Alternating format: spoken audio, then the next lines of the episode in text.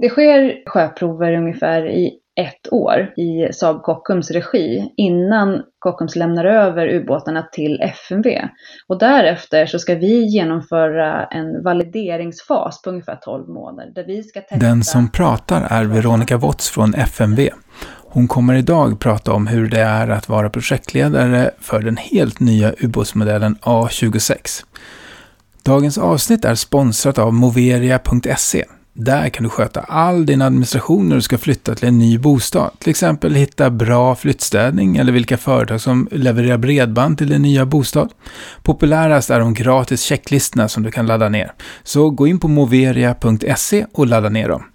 Jag som har podden heter Mattias Eibe och nu kör vi! Du lyssnar på Projektledarpodden. En podd för dig som gillar att leda projekt och vill lära dig mer av andra om projektledning. Idag har vi Veronica Watts som arbetar på FMV i ubåtsprojektet A26 med oss. Välkommen! Tack så mycket! Och vad är din roll och hur kom du in på det här projektet? Ja, min roll i A26-projektet på FMV är ju projektledare och det har jag varit i ja, snart ett och ett halvt år. Jag kom in i den tjänsten i maj 2021. Eh, men jag gör faktiskt snart mitt åttonde år i FMVs A26 projektledning Eh, vi har haft lite olika roller fram till nu. Och vad är ubåtsprojekt A26? Eh, A26 är ett projekt som är beställt ifrån Försvarsmakten som går ut på att vi ska anskaffa två stycken ubåtar typ A26 till Försvarsmakten. Sen ska vi också utbilda två besättningar och så ska vi anskaffa reservdelar. Och vad är din roll som projektledare då på FMV? Vad gör man? Ja, min roll som projektledare skulle jag säga att det, det handlar om att se till att det finns förutsättningar att genomföra den här uppgiften. För min del handlar det egentligen mycket att se till att vi har rätt kompetenser på rätt plats. Ubåt A26, det låter som ett väldigt stort projekt. Hur initieras ett sånt här projekt? Jo, men eh, A26-projektet är ju egentligen, det är en lång resa som är gjord för just A26 som skiljer sig från tidigare ubåtar som Näcken och Västergötland och Gotland. Och där vi i Sverige hade ehm, ett ubåtsprogram där vi kan säga att man kan, man, vi byggde ubåtar ungefär vart tionde år. Men eh, sen tog det stopp. Världen förändrades. Man diskuterade huruvida man ska ha ubåtar överhuvudtaget. Vi gick över till ett insatsförsvar och sen monterades ju som ni alla känner till då det svenska försvaret ner successivt. Men sen så kom det då ett försvarsbeslut som säger att vi ska ha fem ubåtar i Sverige. Och det betyder då att A26 ska ersätta de gamla Södermanlandubåtarna. Så de här fem ubåtarna som vi ska ha i Sverige, de utgörs av de tre Gotlandsbåtarna och de två nya A26-båtarna. Och sen hur det initieras är att eh, det här läggs ju in i Försvarsmaktens materialplan Sen går det in i FMVs produktionsplan och sen beställer Försvarsmakten det av FMV. Och det är då projektet sätter igång. Så kan man säga sammanfattningsvis. Och ni kan beställa det från var som helst ifrån? Ja, men där är ju lite speciellt. Undervattensområdet är ju ett utpekat, av regeringen utpekat väsentligt säkerhetsintresse. Där A26 som ett strategiskt projekt är en viktig del. Eh, normalt sett så när vi upphandlar eh, leverantörer eh, gör vi det med, vi upphandlar i konkurrens, men A26 är ju lite speciellt i det perspektivet där vi har en riktad upphandling mot en utpekad leverantör som är Saab Kockums. Och var kommer namnet A26 ifrån då? Just A26 är ett löpnummer faktiskt. Det är Kockums, eller Saab Kockums projektnummer där vi har Gotlandsbåtarna var A19 och sen följer det olika projektnummer och det A26 helt enkelt är nästa i, eh, i serien bara. Och det är det som vi kallar projektet. Sen har ju ubåtarna namn också. Vi bygger ju två ubåtar som jag sa tidigare. Där den första båten som levereras till Försvarsmakten 2028, det är HMS Blekinge som följs av då sin eh, syster HMS Skåne ett år senare. Och de här namnen kommer ifrån att ubåtarna byggs i Karlskrona och de designas i Malmö. Så därav då landskapsnamnen Blekinge och Skåne. Eh, vad skiljer de här från de senaste Gotlandsklassen? Vad som skiljer A26 från Gotlandsklassen, det är ganska mycket. Man kan säga att det är en hel del som skiljer sig från Gotland original. Nu har ju de eh, två första Gotlandsbåtarna har precis genomfört en halvtidsmodernisering och eh, den tredje båten i serien är inne för en eh, HTM just nu. Så i original skiljer det sig ganska mycket, men den här HTM då har närmat sig A26 eftersom de här tre båtarna då åker runt med väldigt mycket A26-teknologi. Eh, grunden kan man säga att det är samma grunddesign. Det finns fortfarande två tryckfasta avdelningar, det finns en sluss i mitten. Sen har vi i A26 inte längre penetrerande master som ett exempel, vilket gjort att vi har kunnat flytta kontrollrummet. Den behöver inte vara centrerad rakt under periskopet som det varit tidigare. Sen till skillnad från Gotland så är A26 den första ubåten som redan från början har designats med ett luftoberoende maskineri, eller vad vi kallar för AIP. Eh, den är större än Gotland, den har längre räckvidd och men det är också längre uthållighet. Eh, jämfört med tidigare ubåtar så lägger vi ett enormt fokus på boende och arbetsmiljö för besättningen. Eh, sen har vi, ja det är, fler sensorer, det är, det är nya typer av spaningssystem. På detaljnivå så kan man säga att det är jättemycket smått som skiljer sig. Men det stora, och det kan man ju se på A26 också, vi har en stor tub i mitten. Eh, det vi kallar för FPL eller Flexible Payload Lock. Man kan beskriva den lite grann som en app till Försvarsmakten. Att den finns där och eh, alla möjliga kommande användningsområden, det, det vet vi inte än. Det, vi är förberedda för en viss typ av användning men den, den, är liksom, det är en flexibel design där man kan använda den för en massa olika typer av insatser. Sen ser man ju också att tornet ser väldigt annorlunda ut jämfört med äldre typer av ubåtar där den är designad för att ha eh, lägre signatur. Hur kommer det sig att vi har kapacitet att bygga våra egna ubåtar när det är väl mest stormakterna som har det annars? Ja, det är en jättebra fråga. Det kan man faktiskt ha en helt egen podd om. För det är ju faktiskt jätteunikt att vi har den här kapaciteten i ett sånt här litet land som Sverige. Och Sverige är ju nu och det har alltid varit ett framgångsland inom försvarsindustrin. Inte bara vad gäller ubåtar, vi har ju även produktion av flyg, stridsvagnar, stridsfordon och ytstridsfartyg. Och i Sverige så anser vi att det är viktigt med en inhemsk försvarsindustri och att inte vara beroende av andra länder. Sen kan man väl säga att det, ja, vi, vi, har mycket välutbildade ingenjörer och designer i Sverige. Det finns andra länder som bygger sina ubåtar men då kan det vara till exempel så att man köper designen någon annanstans ifrån. När man gör ett sådant här stort uppdrag, hur börjar det? Finns det effektmål eller finns det någon andra målsättningar eller finns det någon beskrivning? Vad får ni från Försvarsmakten? Jo, till FMV så kommer någonting som kallas för en taktisk, teknisk, ekonomisk målsättning från Försvarsmakten. Den beskriver vilka förmågor som ubåten ska ha på en övergripande nivå. Den beskriver inom vilka olika operationsområden som ubåten ska verka. Den beskriver, det är en kort omvärldsbeskrivning som beskriver eh, en eventuell motståndare. Och sen tar vi den här målsättningen och bryter ner den till en teknisk tolkning av den. Hur undviker man då att, att inte de kraven blir omöjliga att klara kostnadsmässigt? Ja, det är ju en, eh, en bra fråga.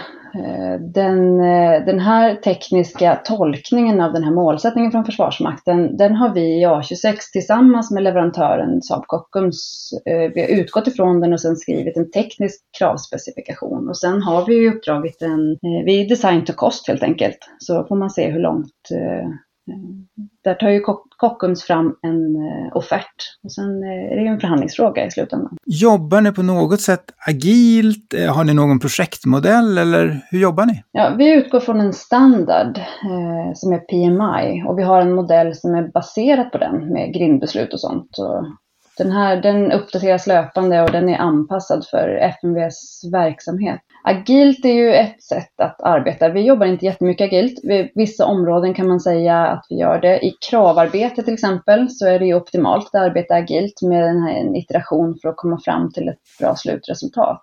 Framtagandet av projektplanen exempelvis, eh, också ett exempel på det. Och till del så kan vi ju arbeta agilt men vi är låsta till myndighetsutövandet med eh, beslutsgrindarna. När ni ska fatta era beslut så, så har ni haft kravställningar som ni ställer på leverantören.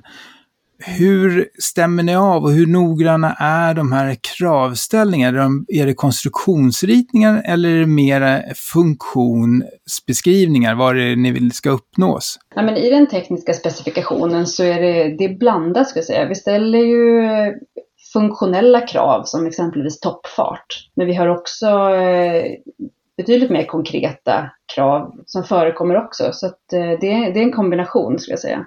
Och hur vi ser till att de uppfyller det, vi har ju ett väldigt tätt och nära samarbete Eh, under eh, designfasen, under konstruktionsfasen med eh, konstruktionsgenomgångar där vi stämmer av det och sen så har vi ju även en verifiering i slutändan där vi testar de funktionella kraven där ubåten ska testas med, mot då, kravställd funktion och prestanda. Hur jobbar man med att balansera alla de här kraven mot varandra? För att ubåten är ju en väldigt begränsad yta och det, jag antar att det finns krav på att allting ska vara jättebra, men det kan ju inte fungera. Nej, men eh, i det här stadiet som vi är i nu, i genomförandefasen, och vi har gått till ett byggnadskontrakt, då är det här egentligen ganska väl specificerat. Det finns inte så mycket sånt som är öppet längre, utan så som vi arbetar med sådana här stora utvecklingsprojekt, så föregås ju det av en, eh, en pdf-fas, där vi har en ehm, eh, genomför konceptstudier och så alla de här eh, avvägningarna som, som du pratar om och som jag har nämnt eh, tidigare också, de, eh, det är någonting som man gör i tidigare skede.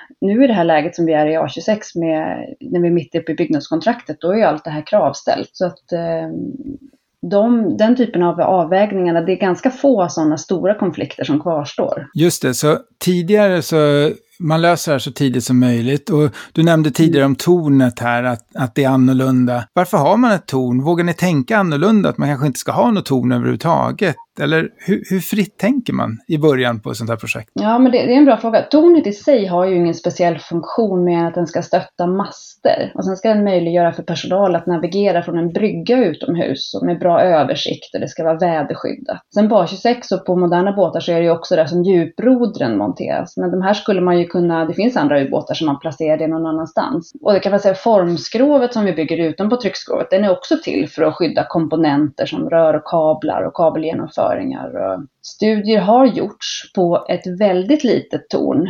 Fördelarna med att ha ett torn överväger helt enkelt nackdelarna. Så det var ett beslut som man tog väldigt tidigt. Ett annat sådant beslut måste ju vara storleken på ubåten. Vad är det som gör att vi inte bygger en jättestor ubåt? Ja, en, en liten ubåt ger en mindre målekostyrka. Och det är ju någonting som vi strävar efter. En mindre ubåt är också lättare att manövrera och den kräver ju då också mindre energi för att göra framfart.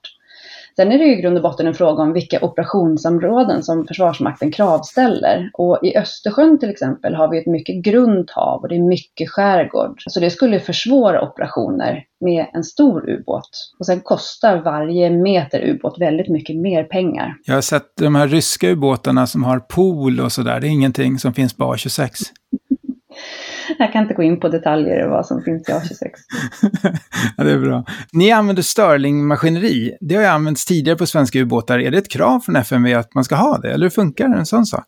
Nej, nej, Ja, nej, att det ska vara Sterling det har vi inget krav på, utan kravet är ett luftoberoende maskineri. Eh, sen att det blev Sterling är ganska givet, eh, precis som du säger, eftersom det är ett svenskt system och det är välprövat och finns på, eh, på dagens ubåtar. Och för att klara våra ställda krav på dolt uppträdande så måste man ha ett luftoberoende maskineri om du inte ska ha ett väldigt stort batteri. Men det har aldrig varit någon diskussion för oss. Sen är A26 den första ubåten i världen som faktiskt är designad från början med ett luftoberoende maskineri som huvudsaklig framdrivningsmaskineri. Är det ni som står för omvärldsanalys eller är det Försvarsmakten som tittar på vad andra gör för att liksom veta att man är up to date med allt det man tar fram? Mm, det är det Försvarsmakten som gör. Det är i alla fall vad gäller hotbild. På FMV så gör vi omvärlds, omvärldsanalyser också, fast inom teknikområdet. Jag vet att ni jobbar med modularitet. Hur får man det att fungera att någonting som beställdes 2015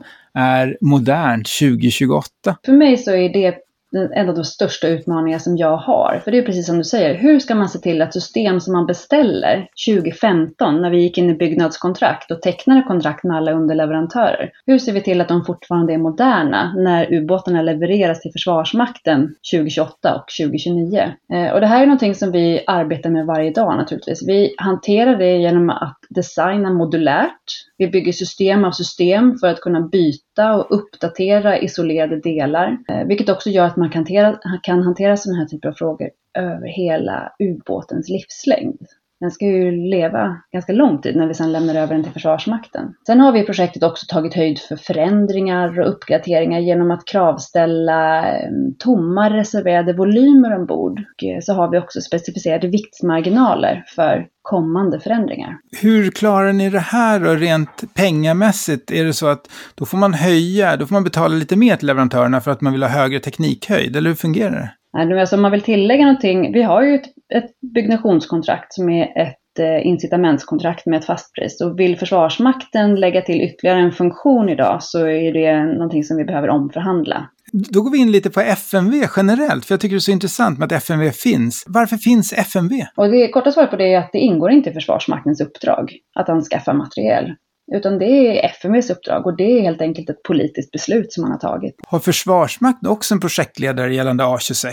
Eller hur fungerar det? Försvarsmakten har inte en projektledare. De har något som kallas för en materielområdesansvarig som hanterar alla materielupphandlingar från Försvarsmaktens sida. Har ni någon styrgrupp tillsammans då? Jag har ingen styrgrupp tillsammans med Försvarsmakten. Däremot så har jag en styrgrupp tillsammans med leverantören. Det här är ju så avancerat projekt. Hur vet man att man jobbar effektivt? Effektivt när det är så kreativt och så? Ja, men det är ju jättesvårt. Och jämför man med Gripen exempelvis så handlar det ju om eh, mycket, alltså de, de tillverkar ju så många flygplan i, i en serie. A26, det är jättesvårt att mäta effektivitet effektivitet i arbetet för att vi jobbar med prototyptillverkning. Vi har ju naturligtvis massor med olika verktyg för att mäta upp hur effektivt vi arbetar. Vi arbetar med earned value-metoder och mäter Kockums progress varje månad på, på väldigt hög detaljnivå skulle jag vilja säga. Men eh, det är väldigt svårt att mäta effektivitet när man bygger två prototyper och allting som man gör det är passning på plats. Ja, det, det är svårt, det blir mycket bedömning. Hur har ni arbetat med riskminimering då? Vi försöker arbeta så mycket som möjligt med riskminimering. Till exempel så har, använder vi virtual reality när vi designar ubåten. Som är alltså att vi har en 3D-modell av den färdiga båten där, som vi kan gå runt i. Där eh, kan vi titta exempelvis eh, underhållsmässighet och åtkomst och ståhöjd. Det, det är någonting som är nytt eh, i A26. Sen en stor riskminimering det är ju det faktum att Försvarsmakten har beställt eh, halvtidsmodernisering av eh, de tre Gotlandsbåtarna som ju till väldigt stor del åker runt med A26-teknik just nu. Så de systemen som kommer att hamna på A26 finns i stor utsträckning redan i bruk i Försvarsmakten idag. Det, det har varit väldigt värdefullt för oss att kunna identifiera eh, behov av uppgraderingar och förbättringar redan nu. Jag vet att ni har en tradition av att göra rätt häftiga tester, alltså sprängprov med besättning ombord. Kommer ni göra det nu också? Kommer även projektledarna vara tvungna att vara med? Ja, om projektledaren kommer att vara med, det, det, det, kan jag inte svara på. Men vi, vi arbetar med sprängprov ombord och det är vi faktiskt eh, unikt i Sverige att göra det. Eh, och det här gör vi för att det är någonting som verkligen bygger förtroende för, för plattformen i slutändan, för Försvarsmakten. Och vad innebär sprängprovet? Ja, det är precis vad det är, som det låter helt enkelt. Vi har eh, kravställt att ubåten ska klara eh, vissa belastningar från minsprängningar. Och eh, då simulerar man helt enkelt det, att man spränger en mina med ett visst avstånd ifrån ubåten och sen så gör man en uppöppning därefter för att se till att ingen utrustning har eh, lossat exempelvis. Att allting fungerar som det ska. Det är ju verkligen det ultimata testet, att man gör det på riktigt, att det inte bara är en simulering, utan att man verkligen spränger och känner vad som händer med den ubåten man faktiskt ska åka i sen. Och det här som jag förstår, det har man gjort även tidigare med tidigare ubåtar. Ja, precis. Ni har många integrationer och många samverkande företag. Hur får ni det här att fungera? Hur, hur går integrationstestningen till? Jo, Saab Kockums upphandlar ju system från en mängd olika underleverantörer och eh, i den upphandlingen så är ju gränsytorna noga specificerade. Sen tar Saab Kockums de här systemen och har byggt upp en egen integrationsanläggning där de kan testa det här innan, skarpt innan det installeras ombord. Och det är en, en bra riskmitigerande åtgärd ska jag säga för att annars så träffar de här systemen på varandra först när de integreras ombord på plattformen och det, det gör de ju i ett väldigt sent skede så att eh, en sån här integrationsanläggning är ju oerhört värdefull ur en, eh, ett risk perspektiv. Hur arbetar ni generellt med test? Alltså mottagningstest, acceptanstest och liknande? Ja, vi arbetar med, med tidig verifiering. Vissa krav kan man verifiera redan på ritningsstadiet och Eh, många av de systemen som köps upp, de testas hos underleverantören innan de slutligen levereras till Saab Kockum. Därefter så integreras allting ombord och det driftsätts. Och sen så har vi en besättning som kör båten i ungefär ett år. Och den här besättningen de testar allting som är kravställt i form av funktion och prestanda. De testar toppfart och manöverförmåga och i olika typer av eh, operationsområden exempelvis. Och sen gör vi ju det här sprängprovet också. Det är oerhört omfattande tester och där har FMV faktiskt ett helt verksamhetsområde som arbetar med test och evaluering. Så om jag förstod det rätt så ett år är ni ute och kör med ubåten innan ni lämnar över den till Försvarsmakten? Ja, det är, vi gör mer än så faktiskt.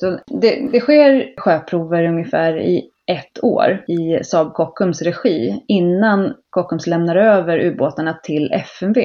Och därefter så ska vi genomföra en valideringsfas på ungefär 12 månader där vi ska testa att Försvarsmakten faktiskt fick den ubåten som de beställde innan vi genomför slutlig materielöverlämning till Försvarsmakten. Tänkte komma in lite grann på projektledarskapet. Jag förstår att det är väldigt många som är inblandade här. Hur jobbar ni med att få ihop gruppen och få det till ett projekt? Ja, alltså det är en fråga som vi måste arbeta med aktivt hela tiden och jag vill påstå att vi förlorade ganska mycket mark under, eh, under tiden med covid när alla satt och jobbade hemma. Det är säkert samma för de allra flesta verksamheter. Sen hur vi, hur vi jobbar med att få ihop gruppen, alltså det, det finns ju generellt väldigt väldigt mycket stolthet bland mina kollegor att arbeta med, med att ta fram en ny ubåt till den svenska försvarsmakten. Och de känner att det här är något som viktigt som de gör för att bidra till Sveriges säkerhet och Sveriges försvarsförmåga. Så där har vi ett ganska bra utgångsläge till att, jag ska säga, att det är ganska lätt att få få mina kollegor att, att vi ska känna en teamtillhörighet. Men eh,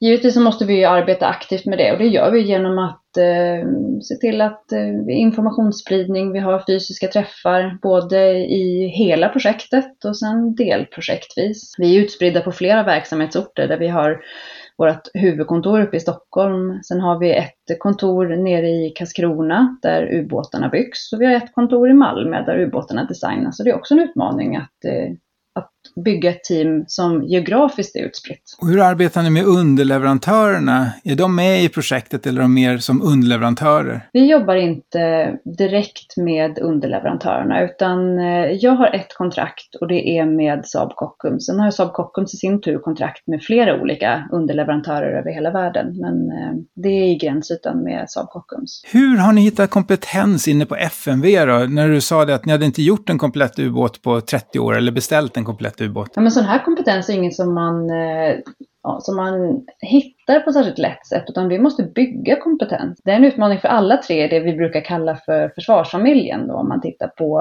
eh, Försvarsmakten, FMV och sen försvarsindustrin. Och vi vill ju inte hamna i ett läge där vi bara tar personal ifrån varandra. Då blir vi ju inte fler, utan vi måste bygga ny kompetens. Och sen måste vi utnyttja personalen på bästa sätt. Vi försöker ha en blandning av eh, relativt nyutexaminerade ingenjörer och äldre erfarna. Sen har vi också naturligtvis ganska många användare, för det är just i den här mixen som, som vi hittar vår framgång. Ingenjörerna och, och brukarna, så vi kan ta fram den bästa båten i slutändan. Som projektledare så begår man ju alltid misstag. Är det någonting du har gjort i din karriär som projektledare som du skulle vilja dela med dig av, som någon annan kan lära sig av? Något misstag som jag upplever att jag gjorde inledningsvis var att Eh, låta mitt kontrollbehov styra in mig alldeles för djupt ner i detaljfrågor istället för att arbeta mer övergripande. Det mm, ledde till att det blev mycket jobb och mindre tid för eh, reflektion och återhämtning. Har du några andra tips och tricks hur man ska överleva som projektledare för ett sånt här jättestort projekt? Ja, det bästa tipset som jag skulle säga är att eh, se till att omge dig av folk som du litar på och som du vågar delegera till.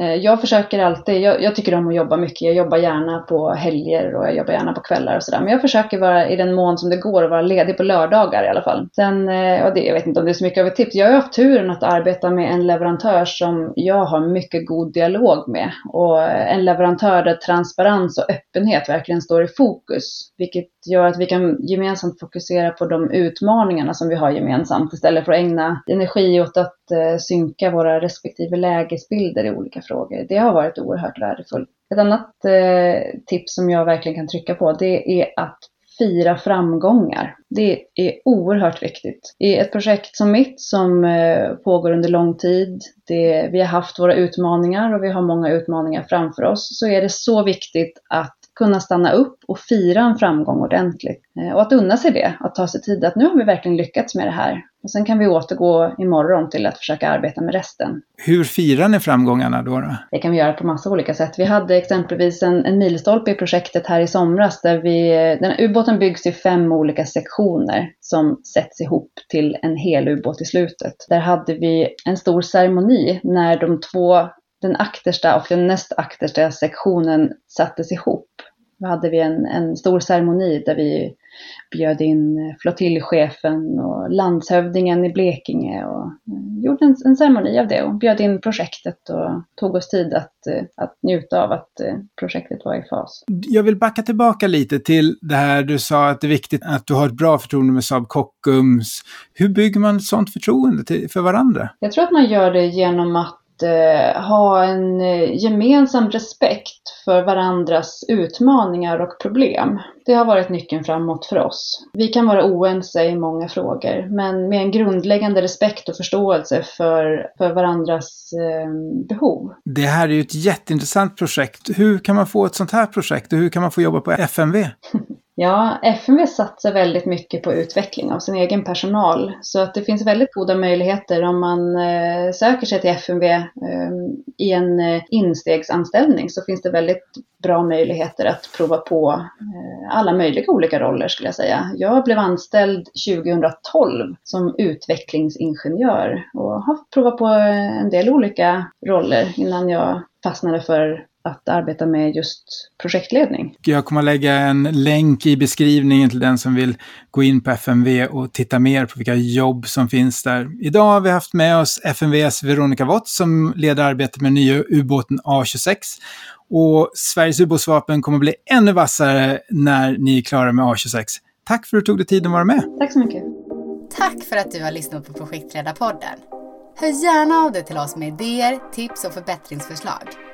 Det gör du enklast via mejl på lyssnare projektledarpodden.se eller vid det sociala nätverk du föredrar.